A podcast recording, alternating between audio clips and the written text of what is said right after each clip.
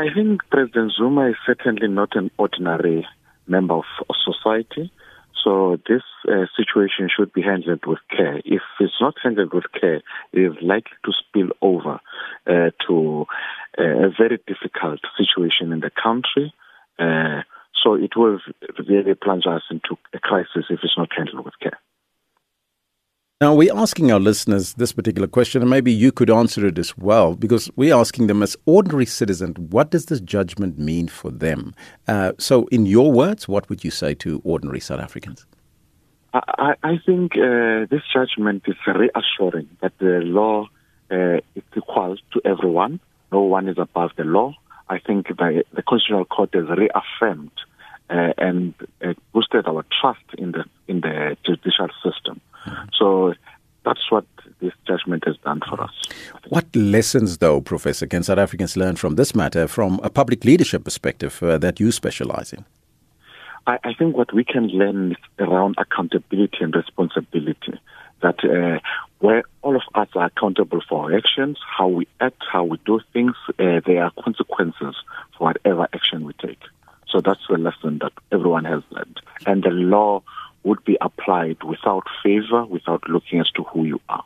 So it doesn't matter whether you're the president of the country, you must abide by the laws of this country.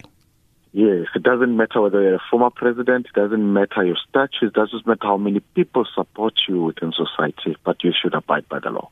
Is there any mediation process perhaps that can be started to calm any tensions which may arise? Because now there's a call for the president, uh, for the former president to get a presidential pardon.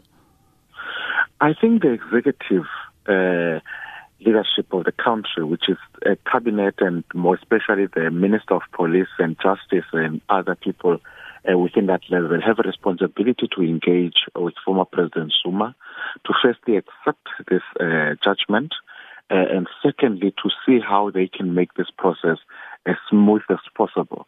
Uh, I don't think uh, starting uh, right at uh, talking about the presidential pardon will augur well for the administration of justice. So I think that should be a last result after he has been persuaded to accept this judgment and willingly uh, submit himself to the authorities. He's been sentenced to 15 months, but we all know that the president is elderly. Um, do you see him serving out the entire sentence? I certainly don't see him serving out the entire sentence. I think in three months or so, he might be eligible for a parole. Mm-hmm. Uh, so, yeah, he would not serve the whole 15 months. So, Mm-hmm. We, we've heard from family members, uh, Edward Zuma indicating that he will die for his father before they get to him. So, lastly, how do you then see the next couple of days playing out before the former president present himself to prison officials? I think we will see more of those rhetorics like the one we had from Mr. Edward Zuma.